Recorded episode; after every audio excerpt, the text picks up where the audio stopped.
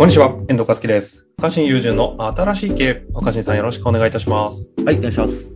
さあ、ということで、今週、前回に続きまして、えー女性29歳 IT ベンチャー代表という方から、今度はですね、新卒に続き、えー評価についてのご質問いただいてます。いきましょう。えー同じく古典的な質問になります。えー人事評価における納得感の情勢について、コミュニケーションのポイントがあれば聞かせてください。マネジメント経験もなく代表となってしまったので、評価面談が苦手です。自分の評価に納得してくれるだろうかと内心ビクビクしています。もちろん基準はできる限り明確にしますし、その基準に沿った評価により感覚的な部分はできるだけ排除しています。しかし、基準を明確にすればするほど、評価面談でのメンバーの関心は私の主観的評価に向かってきている気がしていて、評価面談の難しさが私の中で上がってきています。評価を伝えるコミュニケーションで何か若新さん流の過去の試行錯誤があれば聞いてみたいです。よろしくお願いいたします。うん。なるほど。評価評価ですよ。ちなみにこの会社さん、あの、社員が7名、業務委託10名、インターン10名という中規模というかね、ちょうど今、成長中の会社というような規模なんですけど、なるほど。あれ、前回ご質問くださった方と同じ方ですよね。そうなんですよ。同じ方ですね。ちなみに前回は、あの、新卒採用やった方がいいんですかねというものに対しては、まだ、こう、文化がね、会社として固まっている時期ではないだろうっていうのもあって、大企業みたいな採用はできないんじゃないかというところでフォーカスしたのが第二新卒の、こう共に哲学をしたいような人たちが合うんじゃないかみたいなお話が前回でしたよね。なるほど。あのー僕はもうね、そんな大きな組織ってやってないんで、あ無責任なこと言えないんですけど。やっぱりあの、人が人を評価するって、不完全で、どこまで行っても、あの、いい加減なんじゃないかと思いますけどね。ああ、でもそれこそ本当の意味での納得ってなかなかなさそうですよね。うん。あの、まあ、その、僕のお友達っていうわけじゃないけど、まあほら、有名なカヤックって会社あるじゃないですか。柳沢さんの。うん、そこの社長の柳沢さん。この前久しぶりに来て、ほうほう。まあ、今でもあの、給料の一部をサイコロで決めるっていう、サイコロ給って今でも続けてるってやっぱ言ってたんですよね。ええまだやってるんですね。うんでもそれって何かっていうと、サイコロ給とは何なのかっていうと、結局究極のところ、正当な給料なんてわかんないんだよっていうメッセージ。なんなんだろうなと、その柳沢さんと話して感じる。はいはい。だから、いろんなことにチャレンジして、その仕事がうまくいかない、いくかいかないかっていうのは本人の努力、能力もあるけど、運もあるし、タイミングもあるし、いろんな縁もあるじゃないですか。うん、うん。そういうことも含めて仕事ってものを、大真面目に考えすぎずに楽しもうよっていうメッセージが入ってるんだと思うんですよね。入ってるみたいなんですよ。れは若新流解釈ですか？まあまあ、柳沢さんと話してて、そうはいはいはいおっしゃってたことも含めて。うんつ。まりその、もうそもそも完璧に人を評価することなんかできないんだから、うん。面白く働こうっていう。で、これは、なんか僕はいい意味での、すごく前向きな諦めだと思ってて、はいはいはい。前向きな諦めね。いい表現ですね。まず大前提として、完璧な評価っていうものが存在しないってことを、やっぱりきちんと社長も受け止めた上で、それを社員に伝えることが大事なのかな。うん、うん、うん。だってなんでかっていうと、完璧な評価基準ができましたって、もし会社が発表して、自分がその評価基準で低かったら悲しくないですか？違いなく悲しいですね。うん、また完璧な評価基準で点評価が低いんだよ。ってことは、完璧に低いってことでしょ。けどなんか、あれですね。若い頃のテストなんてそういう感覚じゃないですか？うん学校のテストって、絶対的な点数が、あ、絶対的な模範回答があるから、それで点数が低かったら、まあ、どうしようもないぐらい自分がダメだったってことになる。そう、そうですよね。うん。それが人事評価で行われたら、そう、壮絶なショックを受けますね。うん。だしなんか、働くこととか仕事で成果を出すことについて、すごいなんかこう、精神的に窮屈っていうか、楽しめなくなるじゃないですか。はいはいはい。余白が欲しいですよね。うん。なんかいくつか、いくつか打てる手があると思ってて、ほう。まあ一個はどこまで行っても完璧じゃないから、この評価基準は、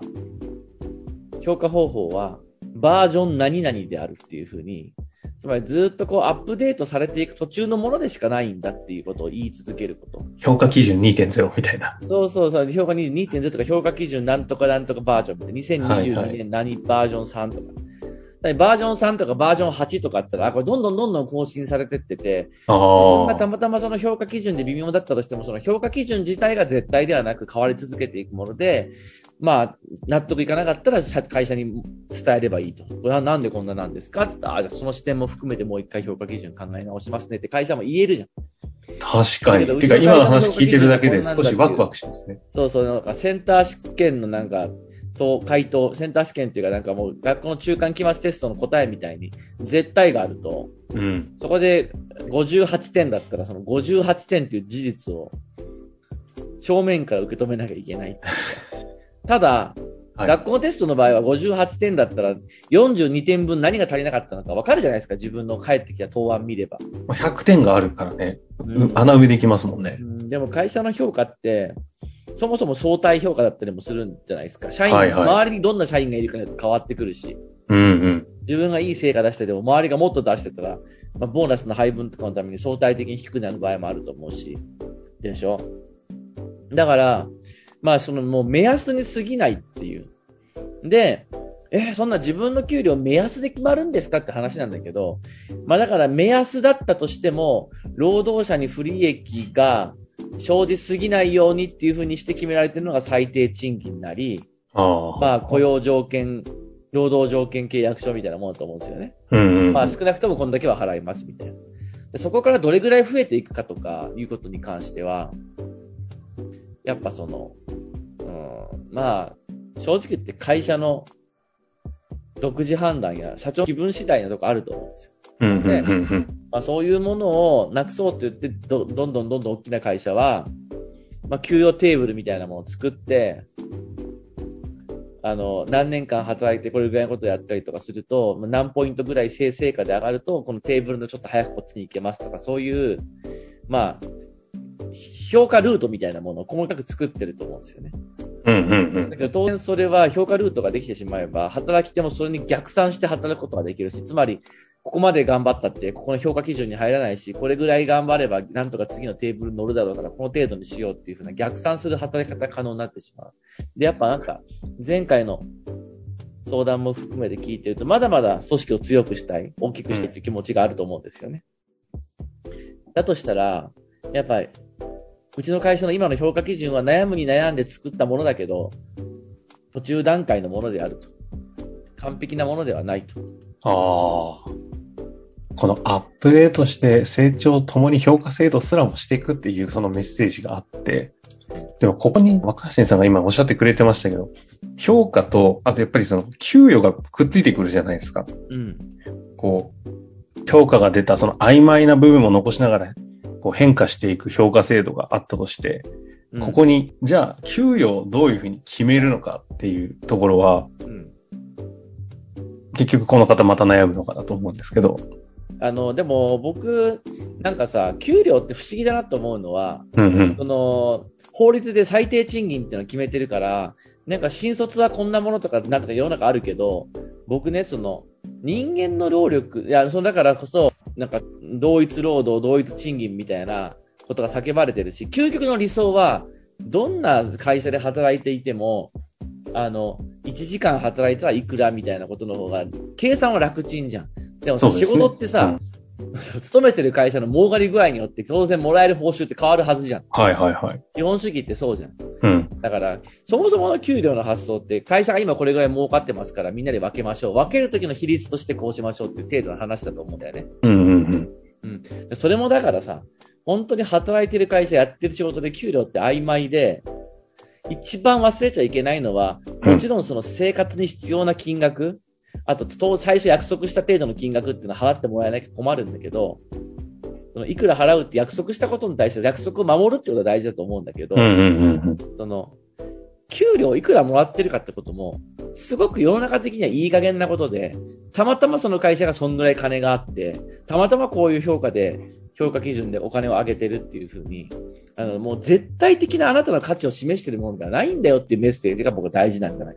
確かにそうですね。儲かってる業界の会社にポジションしてたら単純に同じ能力でも給料高いですもんね。まあ別にあんまり頑張ってなくても、その会社がめっちゃ儲かったらもらえるってこともあると思うしね。うん一番いいのはやっぱり既得権、既得権益を持ってる会社に入ることですよ。既得権益を持ってて若手社員に甘い会社で働くのが新卒としては一番いいじゃないですか。お金のこと考えたらね。うんで、それは、だから、やっぱその評価基準が絶対的なもの、その上で払ってる給料があなたの価値ですってことは、言い切れないんだよっていうことが。まず、すごくその、お金を払うっていうことの上で、大事なんかなっていうこと。いやー、そうですね。そこの大前提から考えていかないと、何が合理的なんだとかね、何が正解なんだって考えた時点でもう今の発想から飛んでっちゃいますよね。うん、2個あると思ってたんだけど、もう1個忘れちゃった喋ってるうちに。お金の方の話ですか？給与制度。いや、僕、そうそう、まあでも最初はその、そのまずにそう評価、評価基準っていうのがもう、そういうものでしかないっていう、うんう。うんん、なんかその、評価は絶対じゃないっていう、おっしゃっていたのは、その絶対じゃないし、給料っていうのは約束、払うって言ってた分の約束をちゃんと果たすっていうのは大事だけど、じゃあそれ、どれだけ払えばいいのかっていうのは、ある意味会社の儲かり具合とかによってしまうので、約束を守ることとどれだけ払えるかっていう話は、またちょっとこの辺曖昧性あるよねっていうような話をしてくださってましたよね。うん。あ、あと、ほうほ給料の払い方に関して、一個だけ僕が、僕もちっちゃな会社しかやってないけど、心がけた方がいいと思ってるのは、う。うんうん社員ってやっぱ自分からは、給料上げてほしいって本当言いづらいと思うんですよ、日本人の場合は。やー、そうです日本ね。人の場合。うんだから、大して額を上げるわけじゃなくても、うん。たった毎月の給料500円、1000円上げるってことだったとしても、社員から、すいません、そろそろ私ってことでこんぐらいやったんで給料上げてもらっていいですかって言わせる前に、経営者や会社側から、すごい少額でもいいから、いや、何々頑張ってたし、高評価出たから、ちょっと給料上げようと思うんだって、会社から伝えてあげることが大事だと思う。それを、社員は自分で給料を取りに来い。自分でやったことをしっかりアピールして、どうですかって交渉してくれれば払うよみたいなこと言う社長結構いるんだよね。うん。うん。俺は払わねねえつもりはないと。言ってくれば払ってやるよみたいな。言えないって。お金のことに関してなかなか。いやー。じゃあそういう気概が。がある人は中にはいると思うけど、じゃあ今度、そういうことを言える気概がある人ばっかり社長と交渉して給料上がっていったらずっとそれ見てる人納得いかないじゃないですか。うんうん。で、もう一つは、だから、社員の側から給料上げてほしいって言わなくても、会社が給料上げれる、払う余裕があるんだったら、会社側から声をかけてあげて、よし、じゃあ、ちょっと上げようみたいなことを会社側から言う。そうすると、あ、私のことを、僕のことをちゃんと見てくれてるんだっていう安心感とか、こう、やっぱその、充実感につながると思うので、うん。給料は、会社から上げてあげる。これね、やっぱすごいその、親子のお小遣いでも一緒だと思うんですよね。子供の側から、小遣い上げてよ、小遣い上げてよって言って、親がはいはい仕方ないねっていう場合多いと思うんだけど、はいはいはい。どうせ小遣い上げるんだ、小遣いの金額アップするんだったら、親から上げた方がはるかにいいと思うんだよ。最近頑張ってんじゃん、みたいな。結構いい感じにお小遣い使ってんじゃん。じゃあちょっとお小遣い、来年、来月から学年も変わるし上げるみたいな。例えば、大体お小遣い上げるのって4月になって学年が上がった時にお小遣いの金額アップする場合が多いと思うんだけど。すぐしますね。うん。っていうか、この話の方がいい話だったな。自分で喋ってたと思って。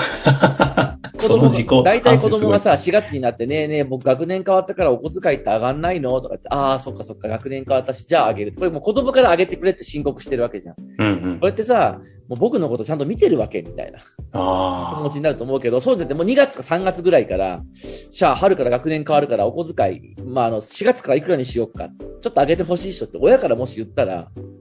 子供、ああ、ちゃんと自分に関心持ってるんだ。めちゃくちゃわかりやすかった。うん、だからまあ評価基準ってのはすげえ曖昧なんだけど、うん。評価なんていい加減なんだけど、お金をちょっとでも給料上げるっていうタイミングで会社側から気にしてあげるお金のことについて、これが大事かなと思いますね。いやー、だいぶ整いましたね。はい。いや、まさにね、評価というのは曖昧なもの、給与というのは上げるというのは下から言えないんでね、こちらの会社の方から気づいてあげると。ちょっとまたこの話を聞いた上で、世の中にいろんな制度もあるでしょうし、ちょっと聞いてみたいことありましたら、ぜひ評価制度、給与制度、等々と質問、さらにお待ちしております。ということで、若新さん今日は終わりましょう。ありがとうございました。はい。本日の番組はいかがでしたか？番組では若新雄純への質問を受け付けております。ウェブ検索で若新雄純と入力し、検索結果に出てくるオフィシャルサイト若新ワールドにアクセス。その中のポッドキャストのバナーから質問ホームにご入力ください。